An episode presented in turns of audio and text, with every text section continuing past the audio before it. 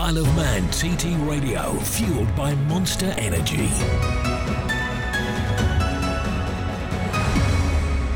Attention Paddock Preview Show, powered by RST. Good afternoon and welcome to Attention Paddock, brought to you by RST. Normally, your preview show ahead of each day of action on the TT course, direct from here at the TT Grandstand. Sadly, that is not the case today. Clerk of the course, Gary Thompson, making the rather obvious announcement just before 1 pm that tonight's qualifying session has been cancelled by rain and hill fog. Nonetheless, we press on with attention paddock and we'll review what we've had so far this week and look ahead to what we hope will come if the weather breaks. I'm Chris Boyd and tonight I'm joined by Patrick Farrance, three time sidecar TT winning passenger, eight TT podiums in all, Dave Molyneux and Tim Reeves amongst his leading drivers, Phil Wain. TT, BSB, Northwest 200, UGP journalists, name it all, and top statistician of all things TT and Ed Wilson for the first time, TT and Motorsport Digital Content Manager for the Isle of Man Department for Enterprise. Good evening, all. Good, Good evening. evening. Not the whatever we want, is it, Patrick? No, not at all. Um, I think we sort of knew this from yesterday. Um, what the weather forecast was going to do, they're pretty good these days. We, we what's going ahead, and Gary Thompson called it from a pretty early stage that it was going to be knocked on the head from this afternoon. But it's obviously the right thing to do. We can't go ahead in any kind of adverse weather. That's one of the things we do want to just mention, actually, is because people will watch the Northwest 200 coverage and they will see that racing does go ahead, Phil, in wet weather. We just can't do that at the TT, can we? No, you're obviously dealing with a 37.73 mile course as opposed to an 8.9 mile course at the Northwest 200. There's so many more permutations here that riders, sidecar competitors, etc., have got to deal with. Not least tyres, lasting distances, things like that. It's just not possible here. You know, helicopter needs to land everywhere and everything like that. Daylight today can't do anything. None of that can take place. And a, a racing tyre, even a wet tyre, just wouldn't last a full lap, would it, Patrick? No, it wouldn't. I mean, um, you do get it where it could be absolutely soaking wet here in Douglas and then in Ramsey it's dry. And if you put a wet tyre on you get out to the dry sections and they're going at such high speeds on superbikes. Um, the tyres will just chew up in no time and you just wouldn't wouldn't last. You were telling us just off air about the last time or the last time probably we had morning practice around about 2003 and, and an experience you had with wet conditions. Yeah um, I remember going out on we, they used to do wet sessions. We used to go out and it, but we were only allowed to use intermediate tyres and that was it. It's um, races are races. They'll go out given the chance, and we did back then. But now they just can't do it. If we can't get the helicopter up for the air med cover, they just weren't allowed to to go anywhere around here. Um, but yeah, it's going to be tomorrow. I think it's going to be like, pretty much like uh, the old days when we used to have um, morning practice. remember getting up at six o'clock in the morning, going through scrutineering, and then having a, a blast down just before sunrise. Um, so it's going to be two two uh, practice sessions tomorrow, like the old days things have moved on rather a lot from then, haven't they, Ed? Uh, yeah, it's um, a bit different then. It's uh, going to be a busy day for all the mechanics and riders if we do get everything away tomorrow with the afternoon and the evening session. Uh, fingers crossed though. Well, I think we're, we're, we're in a sort of slightly fortunate position that, other than the TT Zero bikes, everybody has got some laps in so far at this stage. And hopefully the weather will pick up as the week progresses. And the good thing about a fortnight, Phil, is there is a lot of time built into that fortnight that's for extra practice. Exactly. I was just going to say that's one of the benefits we have here compared to the other road circuits like the Northwest 200. We've got more flexibility here, sort of thing. We're not playing with just a two, three day period. We've got a lot of time on hands there.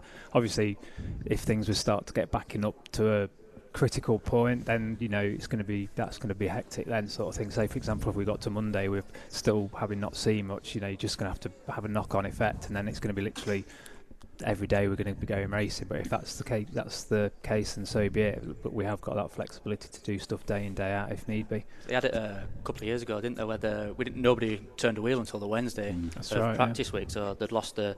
Uh, the Saturday and then the Monday and the Tuesday, and that was gone. And yeah, and I think with Gary Thompson being in charge now as well, he's really in tune with what the competitors need as well. So we mm. won't be going racing until everyone's got no. the necessary laps of qualifying done as well. So, uh, and I don't mean that in terms of the qualifying laps. I just mean in terms of the, t- the laps required. So they've got enough time to get set up and prepared properly. So they won't be going into racing with just the handful of laps under the belt we saw last night had some really impressive laps, given how early, effectively, we are in TT 2019. Absolutely, yeah. First run out for the big 1000cc bikes. Uh, Dean again, like he did on Sunday, was wasn't it? With the 600, he he he led the way on the thousand bikes.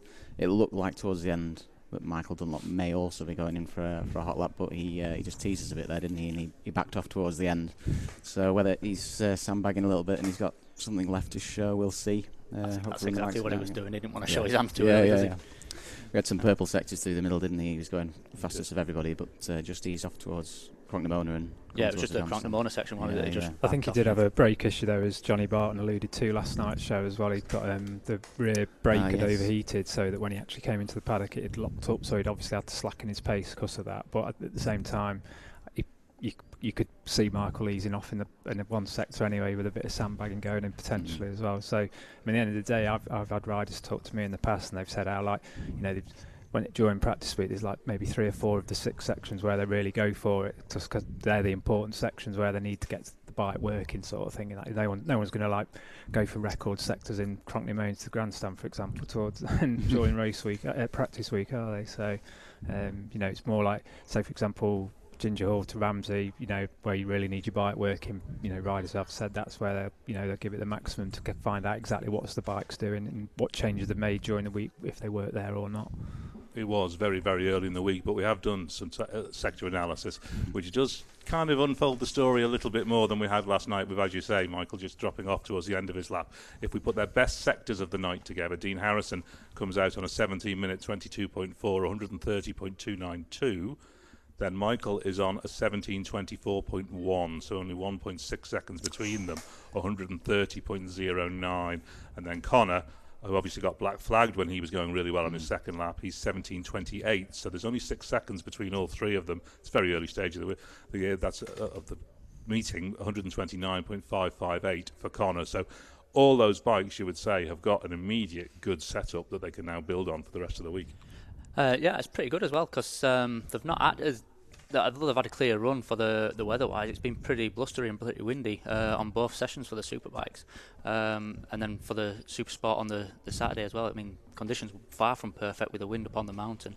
Um, so sort of putting them times in, um, the boys are right on it. Uh, Yeah. Just touching on that, I was chatting with John McGuinness earlier today, and obviously John's got as much experience as anyone here, and he said he found conditions last night some of the worst he's ever known in terms of the wind. He said even as soon as he went down Bray Hill, he said I was feeling it Bray Hill, I was feeling it Ballacraine, places where he said I wouldn't normally feel the wind, and he said plus the cold temperatures as well. So like normally. Um, once riders get into the flow, I think everything on the bike that you know they heat heat up like the bike heats up. But he said he was cold all night, sort of thing, in that. And said the track was green as well, wasn't much grip out there either. So like let's say for conditions were far from ideal, so that makes the times quite impressive as well. Let's just have a listen to a little bit of audio from last night's session, actually. We know modern racing bikes are very, very quick, but the IT systems on board can go wrong, as Dean Harrison's uh, team found out last night. The, the first bike just wouldn't go, the main superbike.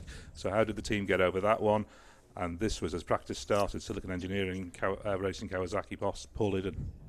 Bike was, was set to go, it was running, we're warming up all right, and uh, it just stopped uh, just as Dean was ready to go, which is more than likely uh, an electrical problem. Could be uh, could be something that's been missed or uh, a sensor gone down or something like that. The problem with the, the bikes nowadays, it's um, could be anything. Well, you had all the computer and the plugs and everything in it, but you weren't getting anything up on the grid, up on Glencrutchery Road, that was giving you any clues. You had to bring it back down and bring the T-bike out. Lucky you have a T-bike. Yeah, all, we did there, all you can do in a situation like that is, is reload the map, uh, which we did, um, and it still didn't cure it. So yeah, we had the T-bike ready to go. The only problem is it's not got a full tank on the T-bike, so we'll just do a lap. But uh, hopefully we'll have this going by the time it comes back in anyway. So Control Alt Delete didn't work. That's right. Yeah, yeah, we'll try that one. Turn it on and off. That's a, that, we try. That's the first thing to try. Pretty amazing composure then from Dean Harrison to be in that fraught situation and then go out and do what he did, Ed. Yeah, well, he's also got such a fantastic team around him now, and they're well drilled, aren't they? They've had the BSB uh, Championship uh, at the start of the year, and then also he had a great one at the Northwest, and they're a really tight team that all just seem to get on really well together. And when when things do go wrong, I think they can quickly resolve them like that, and there is always a sort of plan B there. I think that's the advantage of them running BSB because they're such a close team and um, they're not just coming here um, having uh, like self-employed mechanics working for them. They are a full-time package, full-time team. So if there ever is that situation, it's, it's more than likely it's something that's not uh, happened to them before. So they'll be they'll be well drilled. and the advantage of having a T bike, which I guess not many teams have the luxury of. No, most riders would have had to have taken out the super sport or super stock bike really, and that which they wouldn't have automatically have had up on the grid there, obviously and stuff. So, like like you say, not many riders have two super bikes, so that would put him in a good position. I think as well. Look, you touched on the word composure. Then, I mean, he'd obviously Dean had got to the front of the queue and was going to be setting off first, clear road in front of him. You know, that was something that Dean always likes. He just likes getting out on his own. Yet all of a sudden, with that having to switch to the T bike, he started off in mid pack, not mid pack in the seas, but mid pack in the entire grid. So he was suddenly confronted with dealing with traffic as well, which he wouldn't, wouldn't have been obviously expecting to deal with on his first lap like that. So it, ch- it changed the whole complex of his kind of mode or attack mode, if you like, for that first lap. So yeah, the plan that you've got in place for the evening, and you're, you're mentally set with what you're going to do for the evening, suddenly has to mm. you've got to adjust, which is just one more thing that this place throws at you, I guess. Exactly. Yeah, that's the. I think that's uh, every rider will tell you like every every lap's different, every meeting's different. There's just challenges are coming at you all the time, and it's how you, probably who deals with them the best that will ultimately comes out on top. Really, it's the same like last night. There's quite a few of the riders said about yellow flags. I mean, riders will deal with yellow flags better than others, sort of thing. And that you know, again, probably the most experienced riders can deal with it better, etc. Um, so yeah, it's just it's like say every every every kind of time they go out, there's something going to challenge them somewhere along the line, you know. Well, we saw that in last year's senior, didn't we? When uh, James Hillier blew up at uh, the bottom of Barregarrow, just one of the worst places you'd want somebody to blow a bike and deposit oil on the track, and the next riders coming through was the top top riders all had to contend with just that issue of the flags just coming out for, for people like Michael Rutter. I think when Michael Rutter came through, I don't even think the flags were out at that point because he was no. he was literally just ten First seconds down. Road, yeah, yeah.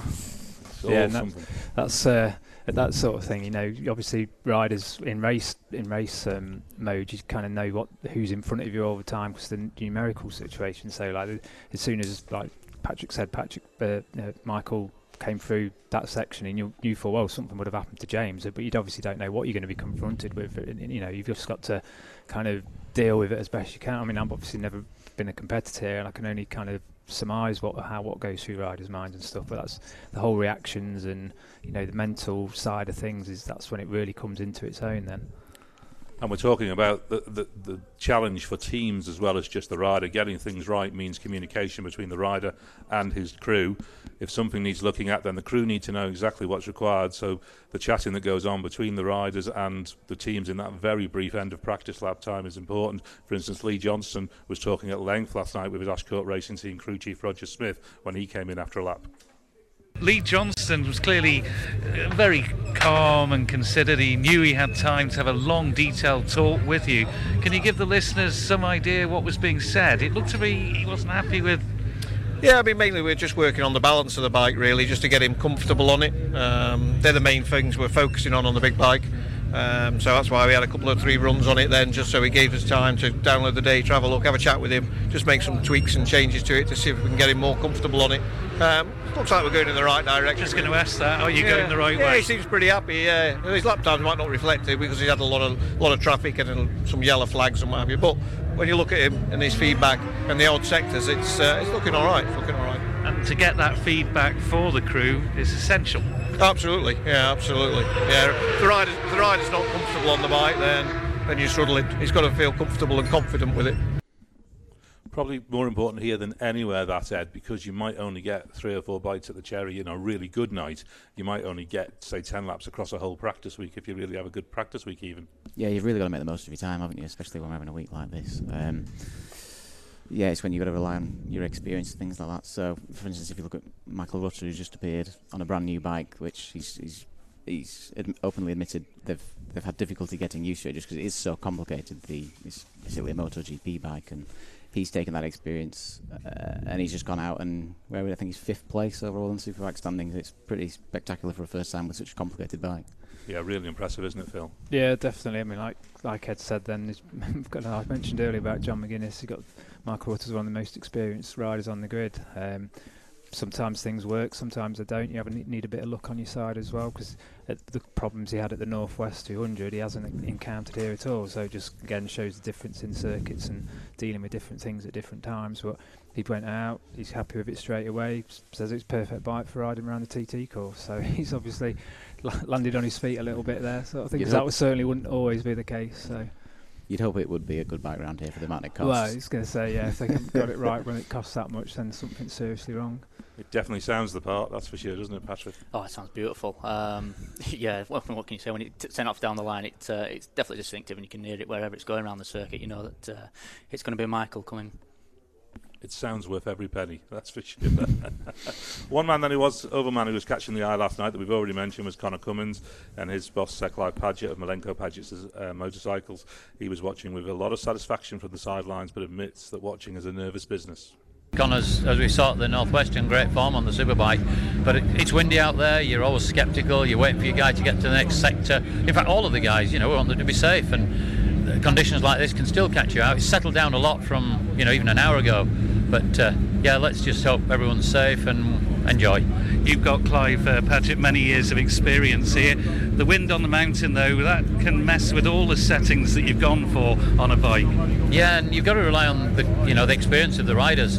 They realise that the wind's going to move them across the road, so they tip in a metre early and understand the circuit, which is the great thing that the likes of Conor and John and Ian and so on have got over some of the newcomers. They know where to put the bike in situations like tonight.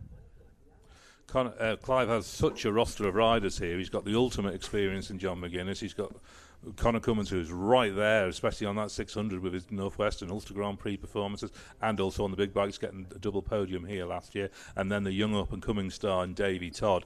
He's got a real mixture of sort of experience and sort of where people are at in their careers in that team, hasn't he?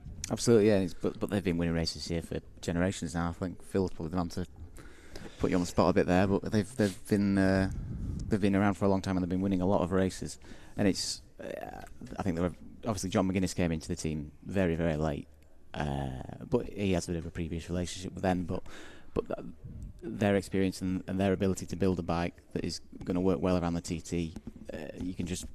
John is so comfortable to come in at such a late stage and, and gel with that bike. He's he's put in some great times already after only a couple of laps. Yeah, then that experience comes into play again. Then, even though John hasn't ridden for Clive Padgett for four years, as soon as the deal was done, Clive got the bike set up, and as soon as John sat on it, he said, "Oh, you've got the foot pegs in the right place, you've got the handlebars in the right place, the whole settings are already there, and that's obviously for a rider's a dream, that is. And, and also, equally, you mentioned Davey Todd then, what a dream opportunity for Davey Todd to be in that team with all that experience. You know, I mean, obviously, he was with a good team last year with the Burrows engineering team, and to come back for his second year you know, another well-experienced team, an experienced manager. All the mechanics in there have been coming for years as well.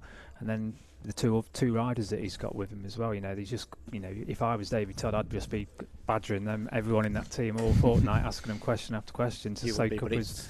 It's a deserved right for David. Oh, God, I mean, it's, uh, yeah. the work he did last year and, and he sort of came from nowhere. All of a sudden, he's right up the front. Um, did a fantastic year last year, and um, like you said, to get to work in the Padgett's team and to get feedback from Conor and John, it's it is a dream opportunity for him, but it's it's well deserved. Yeah, I mean, I obviously I just cover all the British Championship races back home as well, and like Davey first came into, I think it was 2016, he started doing the uh, National Superstock 600 Championship. Um, halfway through his first season, he was getting in the points, and I think he got his po- first podium at the end of that first year. His second year, he came back, and his wet weather prowess then was his two wins came in the wet as well, which stems from his background in motocross and supermoto, um, but he's transferred that kind of talent and skill onto the road as well for, for all conditions. And you know, everyone's said, as I've just mentioned, then he's wet weather prowess, but that Northwest 200 win t- two weeks ago, he, he, never put a foot wrong. You never saw him out of the saddle. You never saw him out of shape. He was just, you know, that's, and obviously in wet weather, that sort of, those sort of skills come to the fore.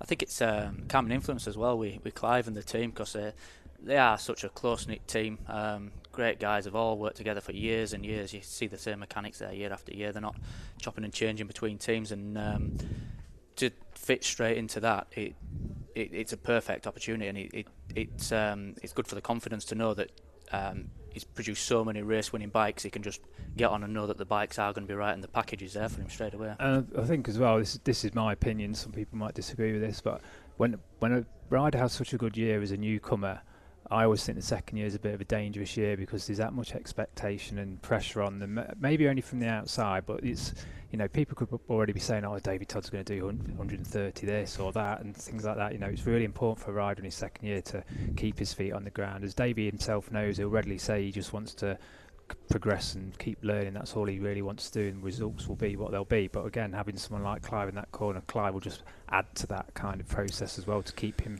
firmly on the ground. Yeah, really, Clive will, so Clive will take him under his wing and uh, Absolutely, make sure yeah. he has a level head and doesn't uh, doesn't take too many risks on this second year. It's uh, it, it is still a learning year. I mean, people often say it's three, four, five, six years that you're learning the, the, the TT course. So obviously, last year was outstanding by Davey, um, and he'll look to build on that again this year. And it'll just take some of the pressure off him, won't it? Having Conor and, and now John in the team as well. It won't be so much focus on him particularly. Yeah, no, the other two riders are the ones expected to.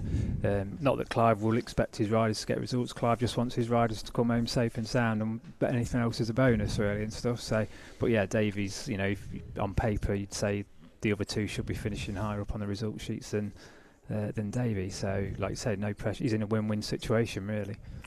You are listening to Isle of Man TT Radio, fueled by Monster Energy, and this is a rather damp edition of Attention Paddock, brought to you by RST. It is still very wet outside, and the mist is down, which is why we are not uh, qualifying tonight. We need to move on to the sidecars, Patrick, because my oh my, last night was quite, quite a stunning couple of lap session, wasn't it? It was, yeah. Um, they got a couple of laps out, and thankfully, by for the sidecar boys, um, the wind had sort of died down by the time they got to it. I think they got actually the sort of better end of the deal for the weather. Um, the, the sun was obviously lower in the sky um, at that time of night, so going out towards Union Mills and um, going out towards the Western Circuit, you have you have the sun in your eyes a bit more. But as for the blustery conditions, it, it calmed right down.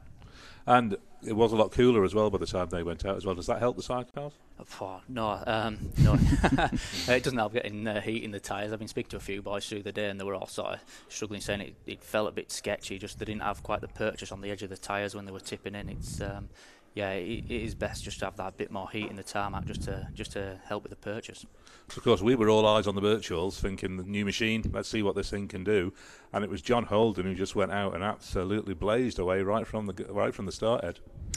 Yeah, 19 minutes, 41 seconds, 114.9 miles an hour. Uh, pretty spectacular, really. He's, um, yeah, out of the, out, flying out of the blocks, really. He's uh, another man with a great team around him. Uh, how many years now has he been working with Lee Cain? It's really a good This third year, I third believe. year. Yeah, it's uh, and uh, if it wasn't for the Birchalls' phenomenal performances year after year, you have to think that John Holden would have an awful lot more TT wins to his name. Yeah, well, they sort of kept him off the po- off the top step of the podium Mm. for a few years now. He um, said in an interview after the race last year, "It's like, what do I have to do to win?" Just every time he um, he puts in fastest laps, I mean, both himself and Tim were well underneath the lap record, even that um, was set just the year before. And yeah, what does he have to do to win? Yeah, yeah. But uh, the other highlight of the night was a, a newcomer crew who absolutely set just astonishing.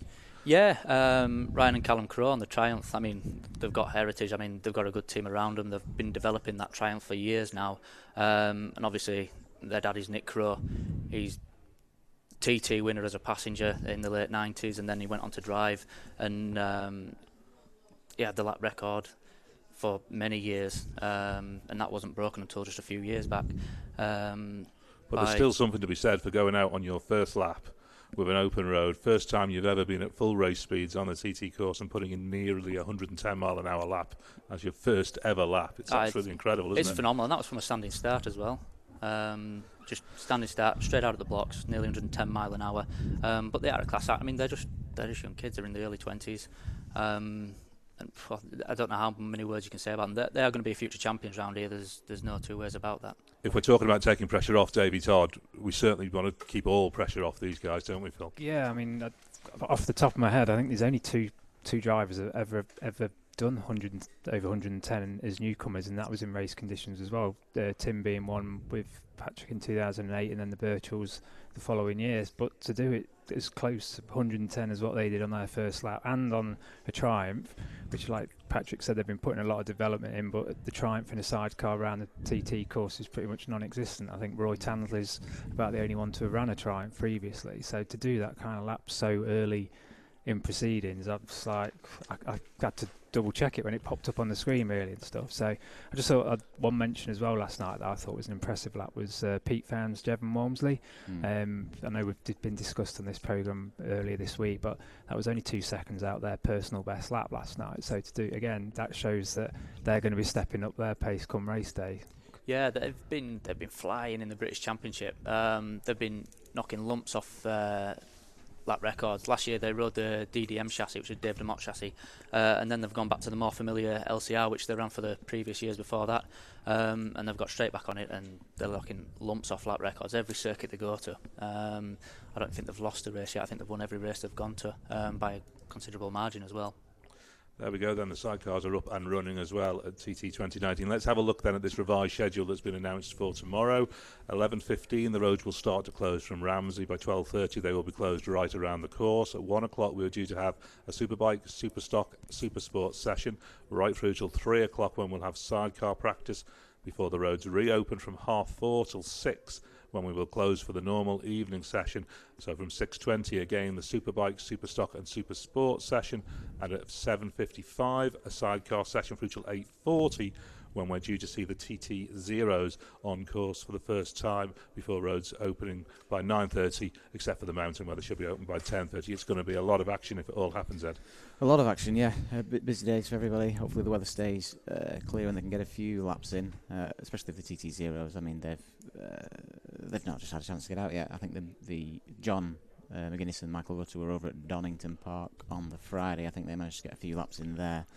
Uh, John hasn't ridden with the team for a, a few years now, uh, but speaking to him the other day, he was saying that he was just impressed by how much that bike has developed, the, the, the, the sheer power of it now and the speed of it relative to when he last rode it. I think he said he did something like 21 laps around Donington Park just to see if the battery would run out, and it still had a bit of charge left at the end of it. So it was, Ooh. Yeah, which is a good sign, obviously. Absolutely. Well, Michael Rutter set a new lap record on it last year, so still more to come potentially. Yeah, potentially. I mean, it's uh, phenomenal technology in them things. I think, and it's, it's over one lap, but to be averaging over 120 mile an hour, it, it, the, the, technology is fantastic.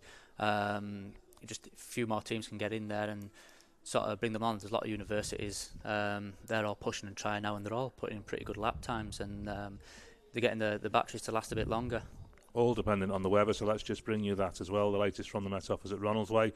Uh, continuing cloudy and dull this evening with extensive hill fog and rain quite heavy and persistent. Overnight, uh, the rain will tend to become lighter and more patchy.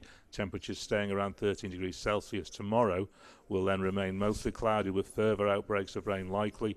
However, there are to be some dry periods and a chance of brighter skies temporarily, although mist and low cloud will probably continue to affect higher ground. Maximum temperature 15 Celsius. That's not what we want to hear, is it, Phil? No, it doesn't sound, uh, doesn't fill you promise, does it, really, in that? So um, it is what it is, the weather. Obviously, we know it's part and parcel of racing world when we go go go anywhere really, and that you just never know what you're going to get. Um, if there's, I know like a couple of years ago, I think we just the, the, the mist was bad on the mountain, but it was dry everywhere else. So Gary let the boys run at pretty much full steam out to Ramsey and then escorted over the mountain. Even if something like that could happen tomorrow, it's it's, it's more value than the no lap no, no lap time at all really. So hopefully there can be some. You know, hopefully that forecast might be a little bit wrong as well, but ho- hopefully something can come out of tomorrow, really, so that it lets some mileage under the belts. Let's hope so. My thank you to Patrick Farrance, to Phil Wain, and to Ed Wilton for taking a soaking to join us on Attention Paddock this evening. Sadly, that is all from the TT Grandstand for today. Let's hope for a brighter, better tomorrow. Good evening.